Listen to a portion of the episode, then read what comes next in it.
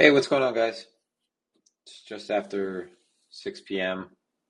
on Friday, May 6th. Hopefully, everyone's feeling feeling okay after uh, Cinco de Mayo, Cinco de Drinko.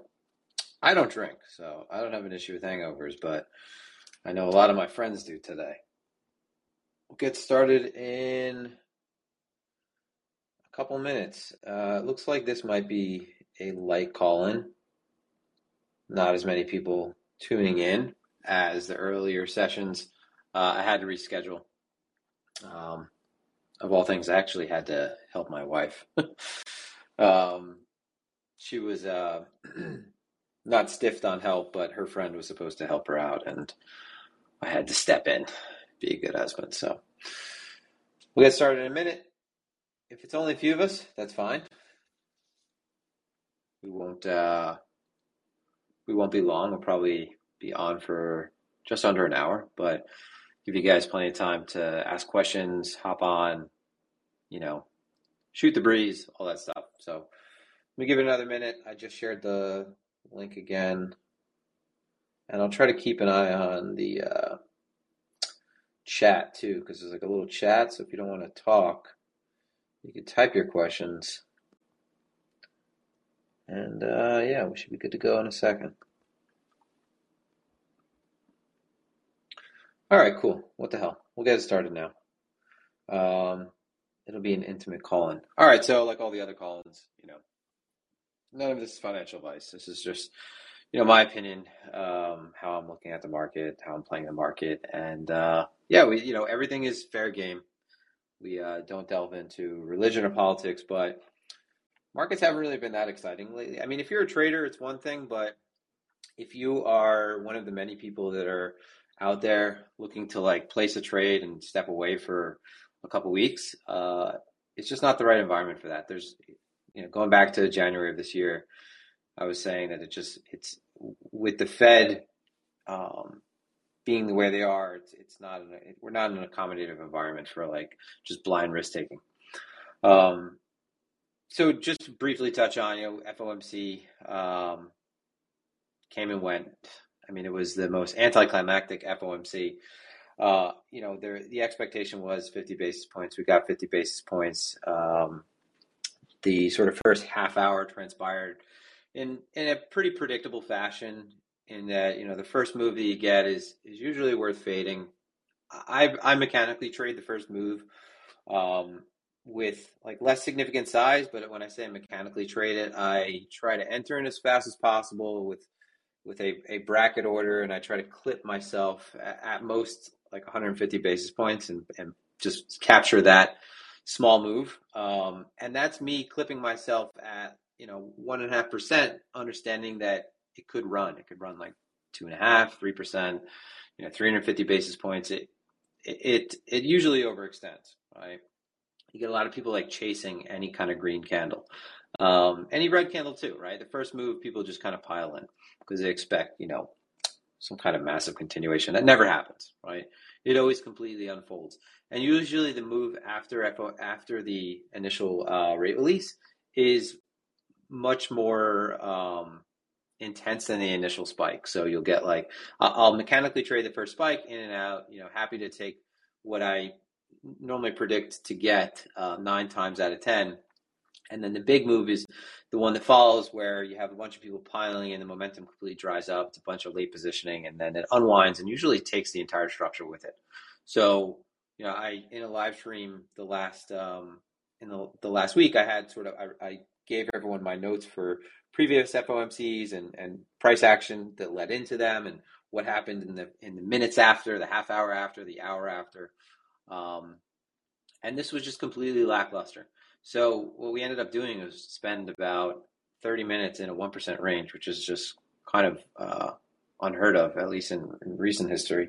Uh, and the FOMC is one of the most you know significant trading days of the year. Um, these events, you know, CPI, non-farm payroll, these are, at least in, in legacy markets, these were always very significant events for me to trade. So um, this was not an exciting one. Uh, and then so you get the rate release, and then it's okay. The most important thing is let's get some clarity in the conference.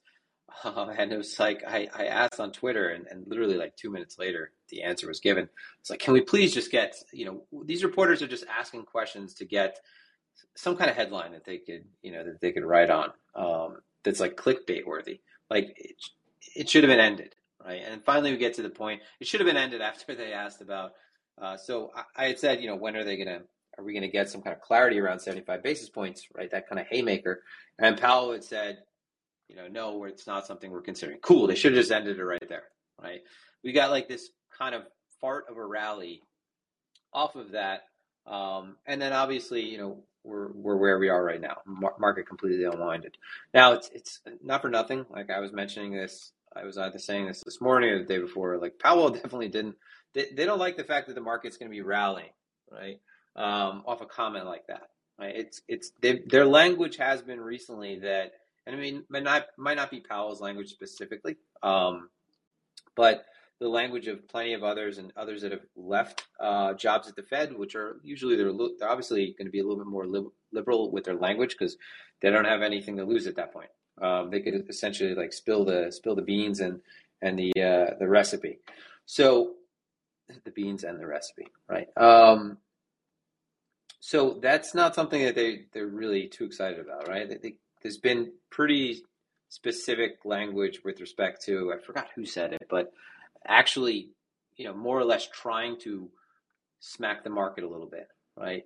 Um, because the market is somewhat of a representation of, you know, the the amount of speculation in the market, the amount of froth that was in the market for the last, you know, not obviously the last couple months, but for a really long time. Um, you know, th- this is not something that they want to continue to see, and in a high inflation environment. I'll just put it that way.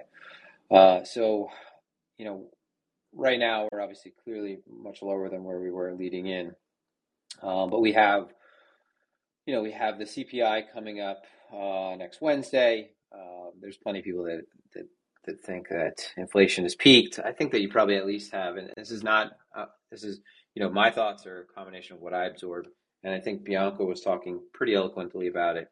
Um, I, I, think you have probably at least another one to two months. Uh, one thing that he referenced was um, CarGurus index, which is the index of, of, used car prices. It's not the same as the, I guess it's Manheim, which is the auction prices, a little bit more upstream. Um, but Powell, throughout the, uh, my interpretation of the FOMC was it was really hawkish uh, until he got to the, you know, until he clarified the 75 basis point, um, until he answered that question. Uh, my interpretation w- was that they were still like really specific, or he was very specific about inflation being the number one issue, you know, their main priority, everything revolving around inflation. I have a couple friends that are macro traders that um, are a lot more in the know than I am because, as I've mentioned many times before, like I, I've, I, you know, unless you go back to like my way early days when I was just getting involved in markets, my my my activity in markets has been very short term. I'm not talking about like tick chart short term, um, but I've always been more, I've always been more uh, interested in what is happening, you know, between today and maybe the next week as far as will go. Um, unless we're obviously in a you know an environment where the Fed's levers pulled and there's plenty of liquidity and I'm a little, and obviously a lot more willing to hold longer positions when I have a better feel for what the you know larger secular trend is. But we have uh you know we have a, a high inflation environment. Um, there's rumors that and I'm touching on some of the friends I was just talking about that they they want to see us get into like a minor recession. Um, that that's maybe one of their goals. It's all conjecture, right? Though it's it's hearsay, it's an opinion, but um, there's one thing that's really clear. It's that the market is. It, it feels like that might have been like our our last chance at you know maybe a significant rally because we're going to a period where I don't think you should really expect much. You know, I, I said, um, and I was talking to um, the uh, FTX, a guy who I know who's behind the account of of the FTX access. And we were just saying how it's just probably a better idea to come back after Labor Day. Um, so this is not with respect to like if you're a short-term trader, it's great. Like you could really squeeze a lot. You can't, you know, it's not maybe the most conducive environment for all traders, but you know, because there's difference in liquidity now than there was, you know, going months back. But you could still you could still pull money out of this market uh, if you are again if trading is something that you know you have a proven track record and you're not just kind of like pulling a lever at the casino every day, um, just going through the motions.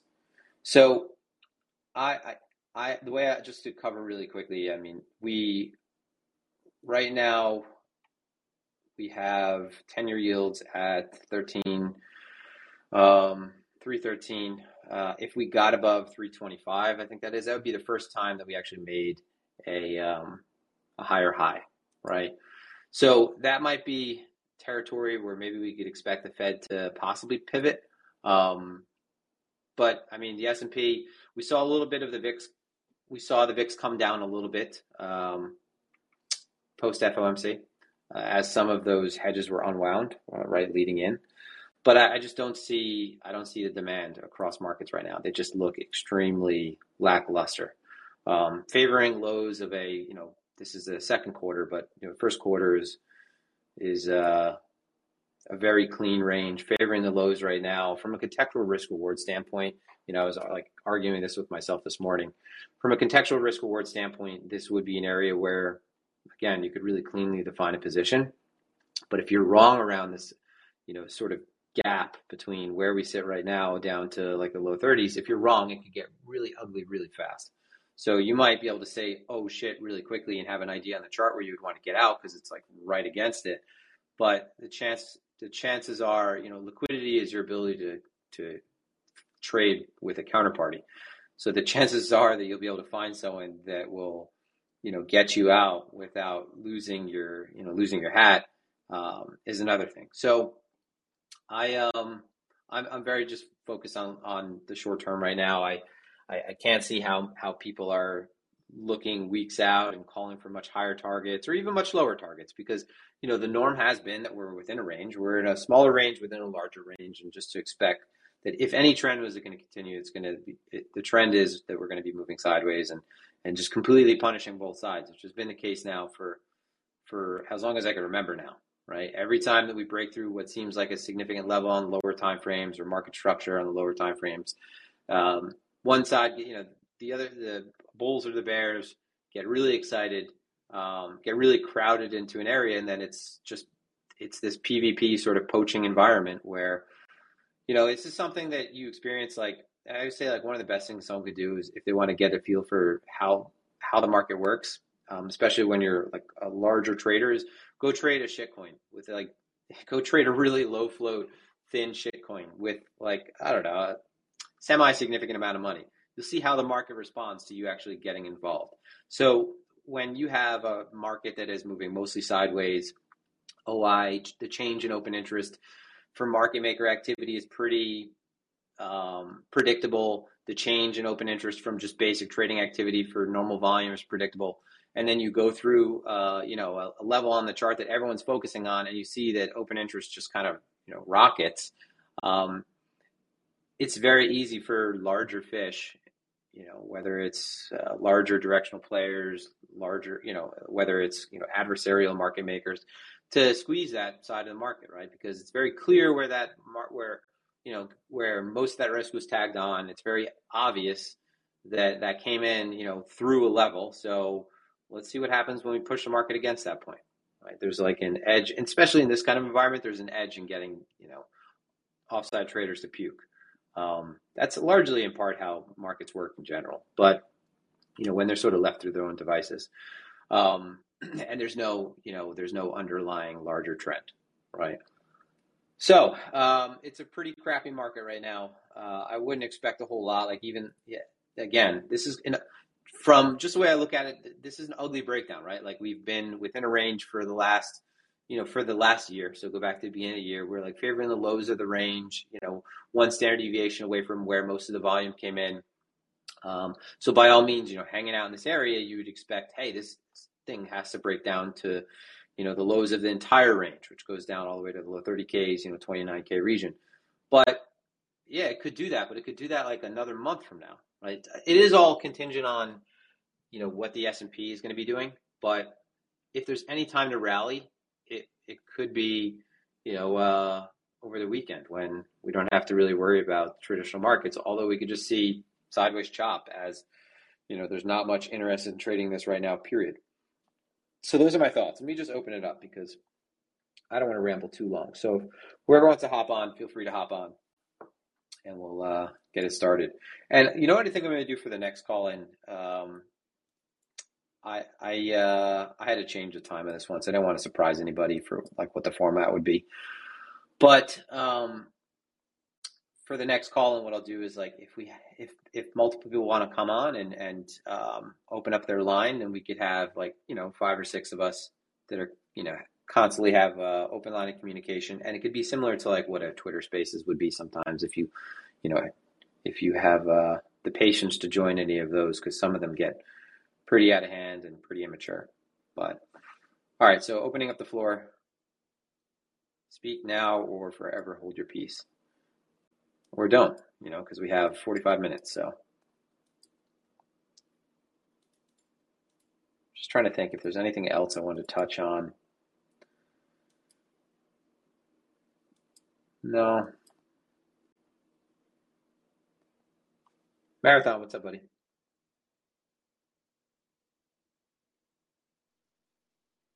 Oh, there we go. Can you hear me? Hey, pal, what's up, man? How are you, Ben? Oh, good. Good. It's been staying busy lately. Um, yeah, I mean, I don't know. I think uh, macro wise, like if you wanted any opium, the only thing I'd point out is that you know we have CPI coming up, um, and it actually, I mean, so far, kind of the the predictions are showing. Well, I'm trying to find this on my Bloomberg, but I think the year over year is um, actually supposed to put in uh, a tick down to like 8.1% is the median projection right now um, for headline, and the month over month uh, is projected at like 0.2%. So, I mean, if you're looking for something for the market to kind of grab on um, and say, you know, uh, there there may be reason for the Fed to uh, kind of have reached max hawkishness, then that's one. I mean, I agree that Powell came out with just like a hawk stump speech, and you know, just because they're not doing 75 bips doesn't mean that we're going to be in accommodative conditions anytime soon. But um, you know, I do think that people are still, uh, you know, as you said, positioned for up to upside kind of in the latter portion of this year, and um, you know, there's been I mean, equities work, look worse than crypto in many ways right now. And so, uh, you know, depending on where you see the Fed put actually kicking, which could be a lot lower than people expect, nonetheless, once things do turn, I mean, as we saw last time, crypto is going to be the first thing to rip. I just don't, I don't think that we're really there yet. So it's a little bit of biding time, but you know, as you mentioned, uh, some opportunities out there if uh, if you're willing to wait. It's just going to be grueling, and hopefully, uh, you know, don't lose all your money in the process. Yeah, I think that's actually the most important thing. Like, I, I mean, even like, like lately, I've I've taken some more time away from the screens because, I mean, we know that eventually the Fed is going to have to to pivot off of QT. Like, whether it's whether we get to the point where something breaks um, or they start to see you know some kind of material material results. Um, even though I, I, don't think like raising rates, uh, I don't think anyone thinks that it's actually going to have any kind of significant impact on inflation. Um, but once they do pivot, I mean, sometimes it is as simple as you know, don't fade. Just they are the biggest buyer. They don't. Right. They are you know right now the biggest seller. Um, so don't fade that environment, right? And there's a lot of people. The, the thing is, like when the turn happens, there's, there's going to be a lot of people that up until that point have continued to just buy the high of every rally that's been sold off and, and you get to that point and you have you know your portfolio is is completely cut. Um, and then when it does pivot it's like you have people initially that are very doubtful of that and they continue to just fade what is you know clearly the the green light for the entire market. I think we're like i think we still have like in my opinion i, I can't see i could see this happening in like you know, Zoltan said something about QE resuming in 20, what did he say, like by 20, summer 2023? Yeah. I mean, that's certainly possible. I don't know. Like, Um, I mean, one other thing to look at is uh, the the five year high yield uh, credit default spreads are getting up. I'm basically now at the peaks that they were in 2018. I, I know that's something the Fed looks at as well, and it's not exactly a healthy sign for credit markets. So, I mean, you could have it come sooner, but you know, I was talking to like some of our of our derivatives traders thinks uh, that S and P could could tick to 3K this year. I mean, like, I think the general idea is that um, they're going to let it go a lot further than they had in the past because the the political pressures are all towards crushing inflation and not towards supporting asset prices in a way that we haven't really seen kind of post Volcker. Um, so I mean, it, it could be a bit of a ride. I I I I, I bet that, and you know, it also kind of lines up with previous cycles where 2019 was um, a much better year, all things considered, than 2018 for crypto, or kind of the year after the bull mania um, is, uh, you know, quite a bad time to, to be involved. And then um, the market starts to recover, and there are actually some good medium term opportunities, uh, especially, you know, if the Fed starts being more accommodative next year, uh, and stocks are at least not. I mean, stocks are probably going to finish double digits down this year, realistically, unless the yeah. Fed pivots. So, I mean, that's just tough, especially with the correlation bots kind of turned on in a way that they haven't been uh, in the past. Yeah, and I mean, if the Fed like the like one of the more popular assumptions is that the level is like twenty percent off the high for the S and P. That's like no way yeah. that it's, it's probably right. way more around thirty and below at this point, which puts you yeah. around thirty two down to three K.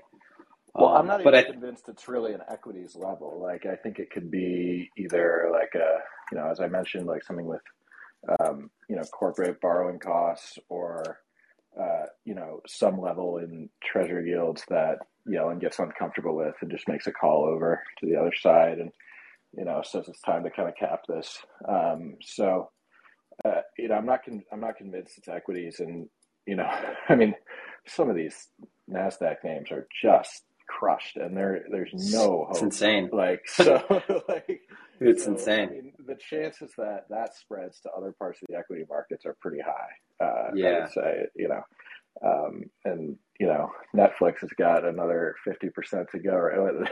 they're down. They're down yeah. seventy or so. I mean, there's no. I, so that's not supportive. But I mean, if the credit I mean, like everything happened so quick. Like in the first couple months of this year, like we saw treasuries get to just levels that were completely unexpected, much faster than expected before even the Fed was able to hike. And I think it's also possible, I mean, not for sure, but possible that, um, you know, credit spreads and yields continue to move just so much faster than people are anticipating that the, the Fed needs to end up kind of uh, continuing to look a bit clownish and turn back on their word faster than people expected. Yeah, I mean the two year in the beginning of the year was ripping up like a low flow shitcoin. Yeah, I mean it's pretty wild. But I mean, listen, it's I think like the at the end of the day, it, it if you could just take off for the next, I mean, for most people, it would just be better off just being flat and taking off until all green lights are back on.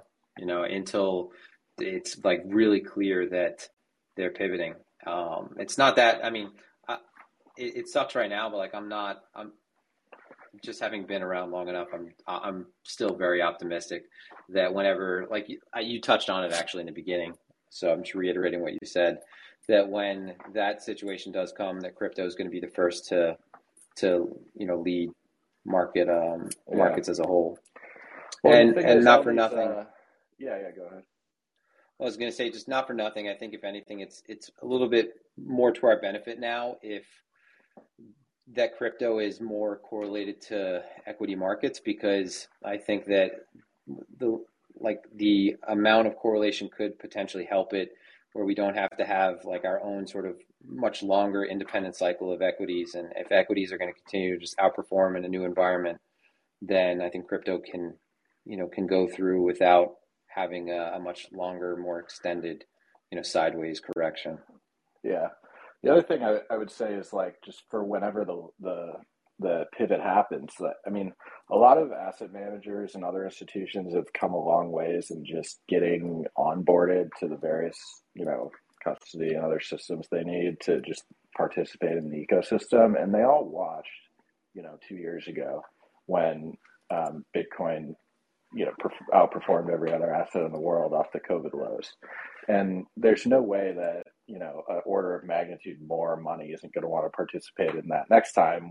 It's really going to look pretty similar as far as right uh, uh, policy shifting towards easing, uh, probably in a pretty sharp way. I mean, the chances that they're able to just reach some neutral rate and keep it there for a long period of time, I think, are are pretty low. So uh, people are, uh, you know, always apt to copy, you know, what's worked most recently, and I think uh, going, you know, with both hands buying crypto majors on liquid markets if prices are good and the Fed loosens is going to be a pretty popular trade. Yeah, yeah, I couldn't agree more. Yeah, it's great points, man. Yeah. Anyways, good to catch up. Uh, been busy. Likewise. I haven't been able to pop in for a bit, but hope you're well. Well, you too, man. I know you're uh, yeah. you're busy with what you're doing now. So yeah. All right. Peace. Dude. Thanks, brother. Yeah. All right. Who wants to hop on?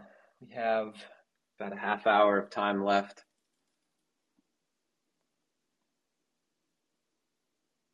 What's going on with Tron? Hmm. Just saw a Saka post. Sorry, Tron. Near pair. See, I'm I'm completely avoiding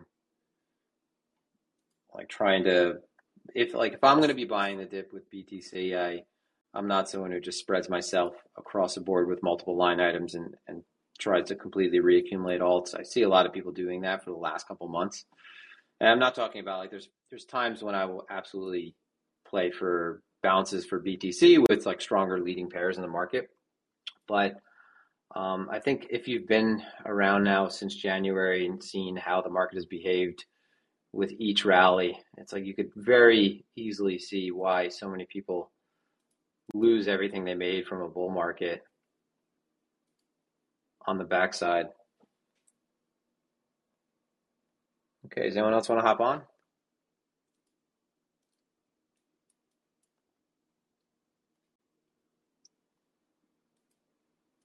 I mean, I wish I had more to talk about today, guys. I uh, I'm actually a little tired because my wife had me helping her early, involved taking a bunch of uh, doing a bunch of heavy lifting. Um, oh, cool, Willie. Hey, what's up? Just uh. Hey, what's going on, man? Hey, what's going on, man? How you doing? I'm good. I'm good. Um, well, I just popped in here. Didn't I? I guess I missed all the market uh chatter, but um, I did want to ask, like, what's your approach uh with with this platform, this app here? I see you don't have uh many followers. Are you uh looking to like maybe branch off and start using this instead of like Twitter Spaces or like just no, I mean, I so right now I have uh so my personal page on this account doesn't have a lot of followers, but that's not really the thing that Callin measures. It's the followers for the show. So Callin is a, a relatively new app. So they're about like I, have been working with Callin now, a partner with Callin now for like the last six months. Um, David Sacks is the head of Callin. So if uh, you're familiar with like the All In Pod with Chamath Palihapitiya, um, David Sacks is on there as well, but it's it's a great platform. They are now available for not only uh, for longest time was only available for iPhone users. Now you can listen in from Android. Uh, you could also listen in from your computer as well. I mean, it's a little different than Spaces. Like Spaces are not recorded, right? You you can elect to record, I think now, but these are all um, these are all archived. Uh, the transcripts are saved. They're all recorded. You could access them on Apple. You could access like you could listen into this podcast from Apple and Spotify as well. Um, so yeah, I've been, I mean, I've been helping them grow their platform, grow their reach. Uh, they were uh, kind enough to invite me to host my own show. Um, I, I, I never really got into the whole Twitter Spaces thing, and it might be because like when Twitter Spaces were becoming a little bit more popular, uh, Callin had uh, reached out to me, and it was just you know a timing thing. But yeah, I, I'm sticking with this, and yeah, the the plan is to absolutely grow it. I I do this once a week, so I hop on. Fridays usually 1 p.m. has been the most consistent time. Uh, I always talk about expanding on that. So whether that means like hopping on midweek, because I have, I've had, I have been somewhat flexible.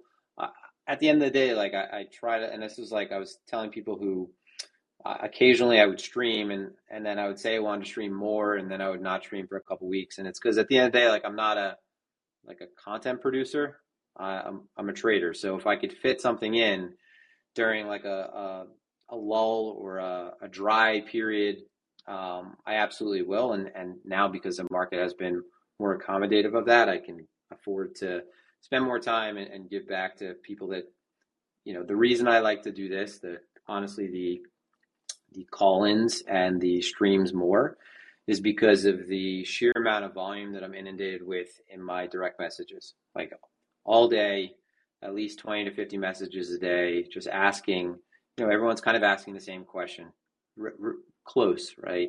Um, so I think that this is good because it allows people to have, you know, they know in advance a time that I'll be available to, if they do want to come on and sort of, you know, pick my brain, ask those questions, um, you know, like I said, shoot the shit doesn't really matter. There's no real, you know, there's no larger agenda. We talk about crypto. The show is crypto oriented, but you know, you could imagine there's plenty of times in the market when crypto is not even really worth talking about. So, yeah, that's um, that's my call and spiel. I don't really have an interest in in Twitter Spaces. I, I like uh, I like the team. I, I got to know the team so far, and pretty loyal to people that I like. Well, thank you for all that information, man. Um, quick question about the market. Uh, what what is the catalyst that maybe you're looking for? You know, to maybe have more comfort in uh next uptrend, and maybe you know more liquidity coming back into the market. I mean, I mean, at this point, the the catalysts are the catalyst is pretty well known because right now it's just as I started in the beginning, it's just a non-accommodative environment from from standpoint of the Fed's liquidity lever is not pulled; it's pulled in the opposite direction. So you know, the, the, saying for the longest time has been, you know, don't fade the Fed, right? Um, especially you know post March 2020 when they are like the the largest buyer in the market.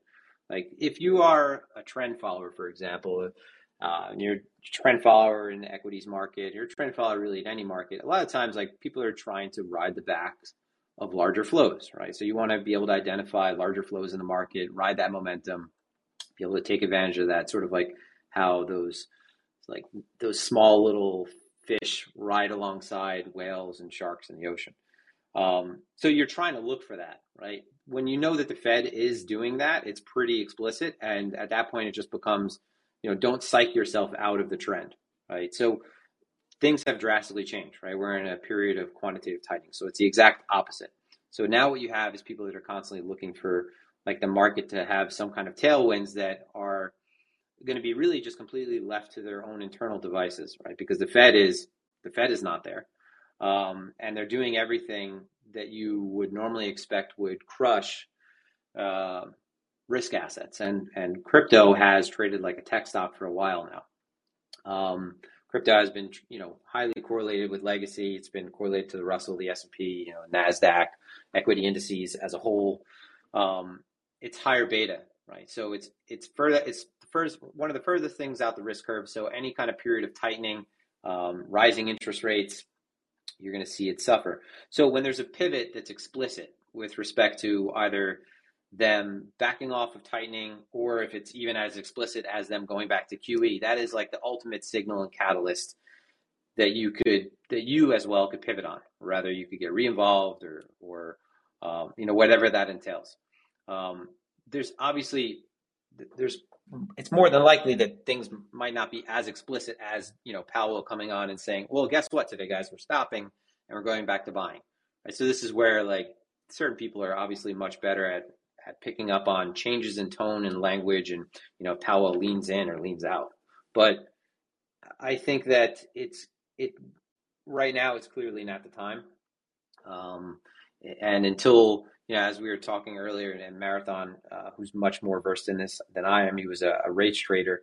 Uh, something either has to break um, or something has to really improve with respect to inflation because that is their number one priority right now. And and what is hard to you know i guess um, what what is like incongruent is that it's it's hard to entertain the idea that they would want to hurt the market because you know as I've I've called the S and P the happiness index before, and and if you if you remember like Trump's term, it was like the it was the barometer of his success, the state of the economy, how how good the United States was. It was like look at the S and P, look at the S and P, right? The happiness index.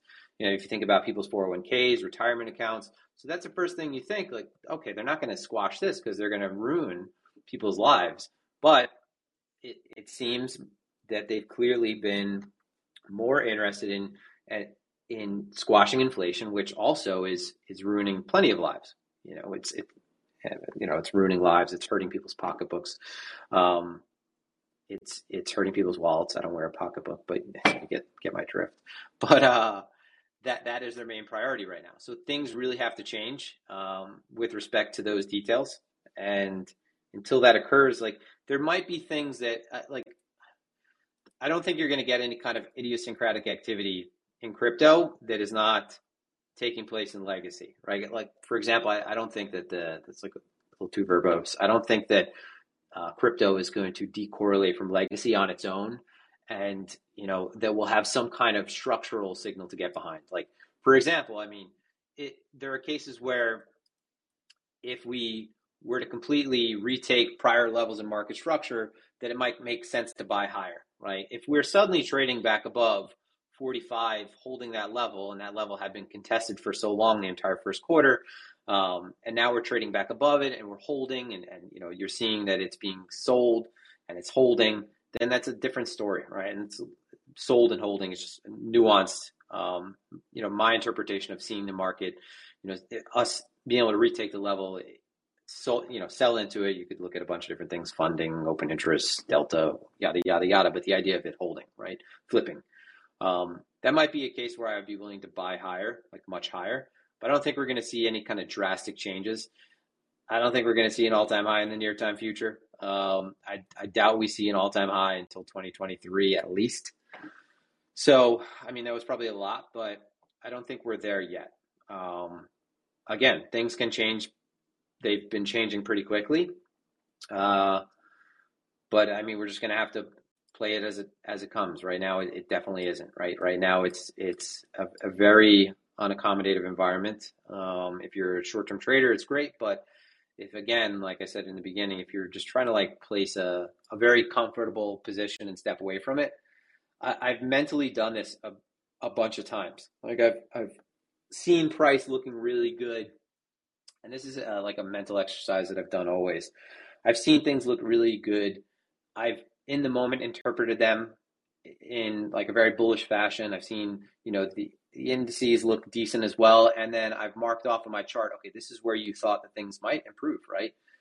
Things really looked well here, right? Everyone was, you know, it could have been a bunch of things that I was adding into that formula to, you know, mark off on my chart. Okay, this is where you might have pivoted. Let's see what happens, right? I'm not, I'm not inspired enough to actually get majorly involved, but I just want to see how things unfold a couple weeks from now. And I've done that almost the entire, you know, the entire year now. And every time I've felt somewhat good and, and the market seemed like it possibly was going to, you know, put in some kind of larger move up, we've just completely nuked through and and it hasn't really been much work honestly to undo any price action to the upside. It's been tough moves up, easy moves down. So we're not. Uh, we're definitely not there yet.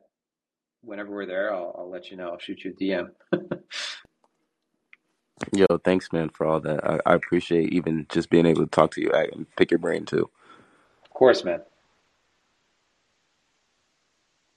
If you got anything else, feel free to ask. Otherwise, we'll let someone else on.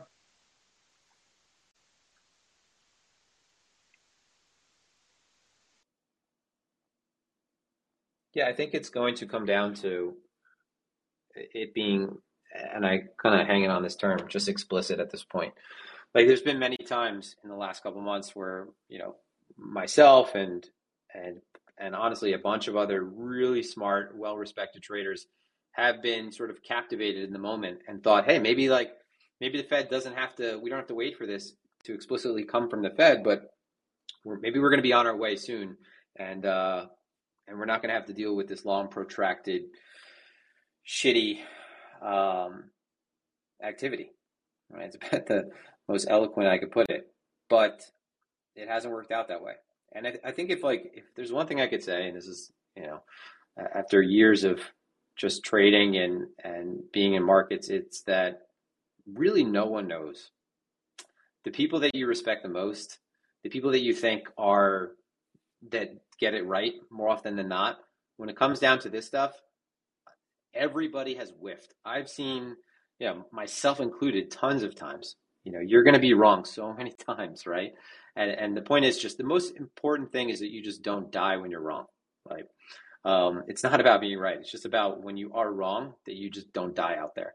But everybody that I can think of that you know a lot of people would probably look to as maybe a beacon or a signal in this market, everybody is whiffed. So it's a tough environment right now. Um, what's up, Anne? Let me get you on here.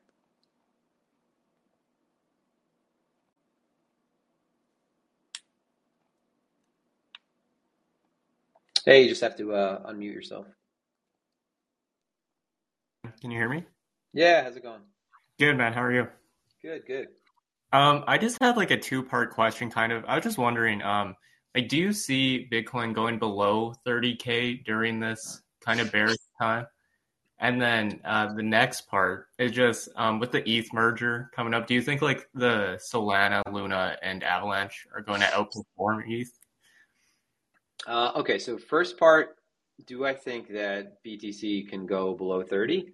Um, so I'll, I'll, answer it a few different ways. One, just in my time now, being here through multiple cycles, uh, anytime that I've ever thought, like, or even had the hint of a thought in my head of, hey, I don't think it's going to do this.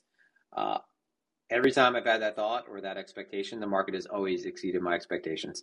So, and Bitcoin is it's just highly reflexive, right? So the idea, can it go below 30? Absolutely right? Would it go? Would if there was one thing to just completely blow everyone's minds, and and honestly make everyone shit their pants, it would be it would be crypto, right? It would be BTC, right? It's constantly done what is you know least expected. It's and it, it is like as close to as like an an ergodic asset as possible. Like markets are non-ergodic, meaning that they don't visit all possible states, but shit, Bitcoin seems like it does. Um, hopefully it visits states above six figures, right?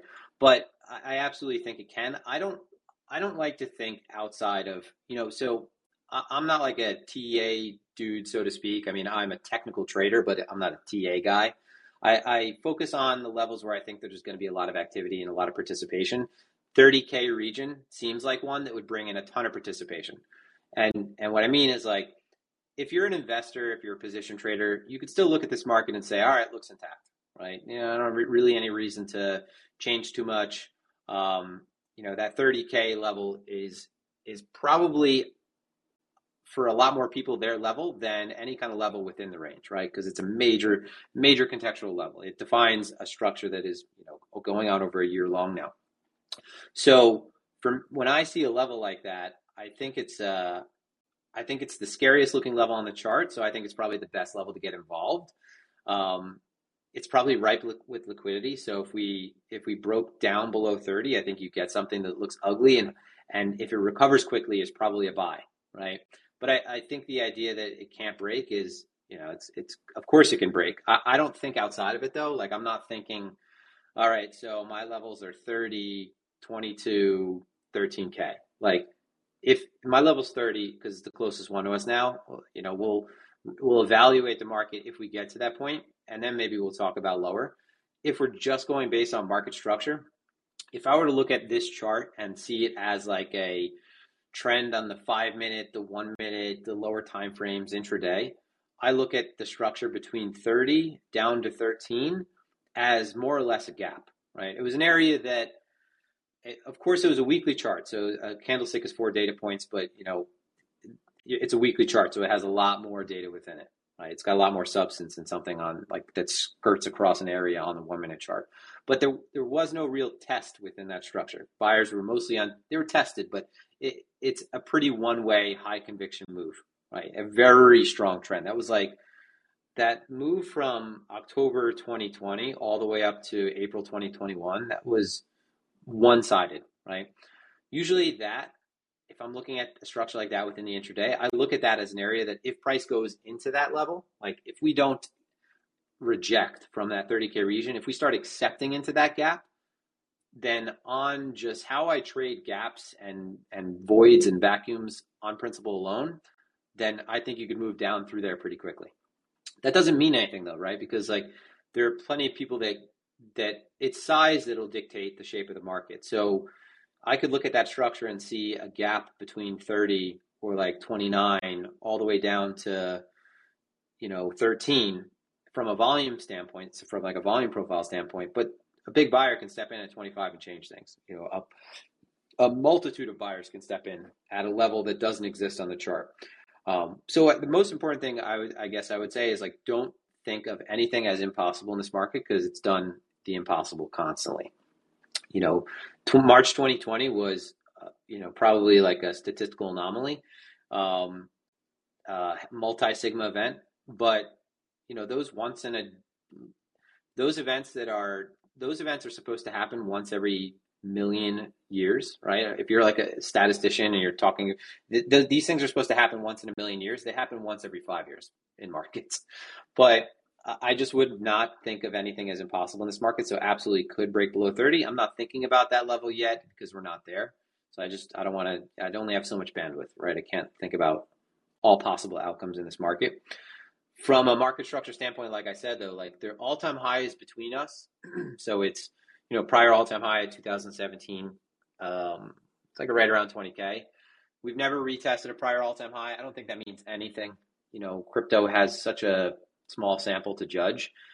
I think historical evidence is not really useful, honestly, anyway. So that, you know, works for both sides because one, you have completely new participants in the market post COVID and that means that you're going to have different behavior on the low time frames, a different type of buyer at at you know levels that might not have shown up before in the past. This would be more obvious if equities were not weak right now, but you know your passive indexer, your passive allocator who just buys you know buys the blood on the way down um, and dampens volatility. I, I don't know if they'll be here right now because of obviously we're not in an accommodative environment, but the prior all-time high, the idea that we can't go below it, I think that that's kind of a bullshit concept too. I think from a structural standpoint, it looks like a clearly it looks like a resistance because it was resistance before. Um, it was a one tap thing, right? It didn't do anything on the way back up. The real meat of market structure that sits below us, below 30, right, is down around like 10,500 to 13,000. And not to say that to like inspire any fear, but it's just from a, a you know just a very objective point of view. Right, the market structure, most of the volume, most of the activity took took place. Um, most of the most of the um, I think uh, most of the time, most of the volume as well took place between you know 10,000 13,000. It's just a level to know. It's not like we have you know I'm not trying again not trying to make anyone um, you know crap their pants, but the second part of your question was about ETH and Luna, Sol Luna AVAX, right? I am not an FA guy, but this is where I outsource my uh, I outsource brain power.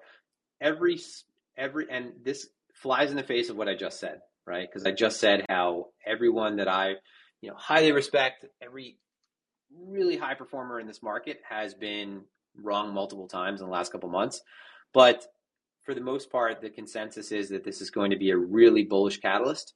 Um, it's more just about it's it's more than just something that's it, it, it will involve a structural change to ETH. So I, I think that the evidence is there that it should be bullish.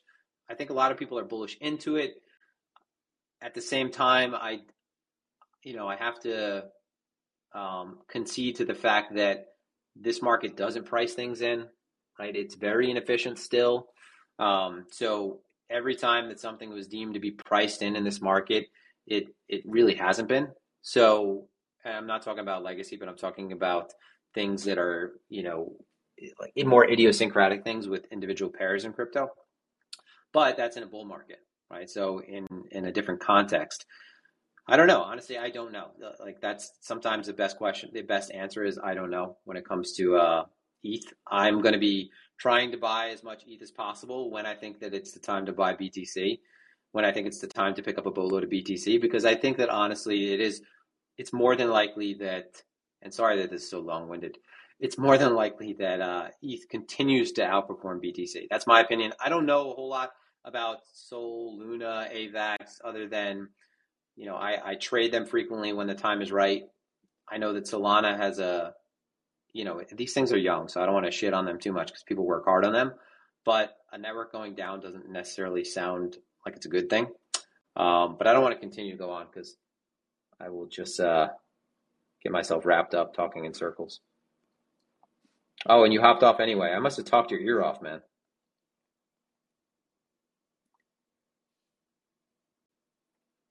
But I don't know when that is. I guess that's the most important thing to say too. I, I think that ETH is going to outperform, but I and I think it has a network effect, right? That most of these other cryptos are are far, far from. Um, but I don't know when exactly that merge is going to occur. Uh, I think that that merge is very. I, I think that, that the boss right now, the, the big boss right now, is is equities. And I think that any kind of positive development in a bear market um, hasn't led to a positive result. So I can't see ETH kind of doing its own thing unless we're, again, back into some kind of more accommodative or accommodative environment on the macro front.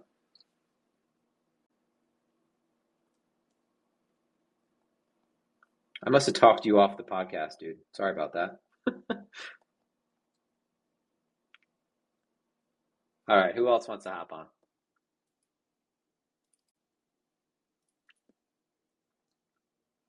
Got about 10 minutes left. Yeah, so ETH BTC has been, I mean, ETH has just been holding up better than BTC. But like I just said, I, I don't see us, like, I think that that's just like temporary deviations. I don't think that it's something that's lasting. Um, because at the end of the day, if the S&P were to drop and we were to lose, like, let's just say 4K, um, there's no way that the entire crypto market doesn't take a haircut, right? I mean, if you if you look at previous behavior, the S and P, BTC, or just just comparing BTC alone, and ETH is higher beta. Um, it's like usually a multiple three or three, three point five. We'll just say three to four. So if the S and P drops five percent, Bitcoin's dropping fifteen percent right? Just rough sort of back of the envelope stuff. Um, if if we were to lose 4K, I mean that's a significant psychological level. That is, I mean, that would be, I think, probably open us up down to 38. Um, and I think that no matter what, if we were to break down below there, I think S and P drags drags everything down. I, I don't think like ETH would just kind of do its own thing and oh the merge is coming up, so you know, fuck everything else.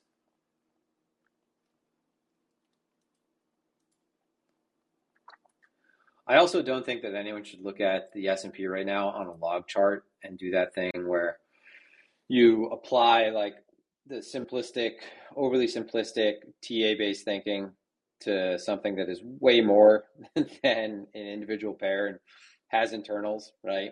Like Apple, like Microsoft, that could be holding up the market now, right? Much like BTC.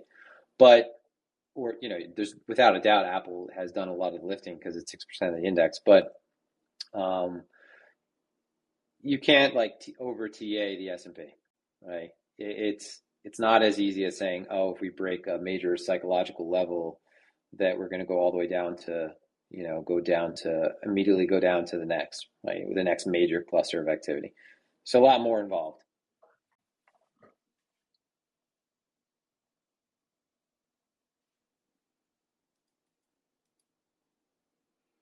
All right maybe we'll wrap it up i apologize for changing the time on you guys but uh adjustments needed to be made i'd be i'll be i said i be I'll be going live on uh, Tuesday if you guys want to hop on the stream. I, I I promised for the longest time, like I said, that I'd be more active, trying to put out, you know, content.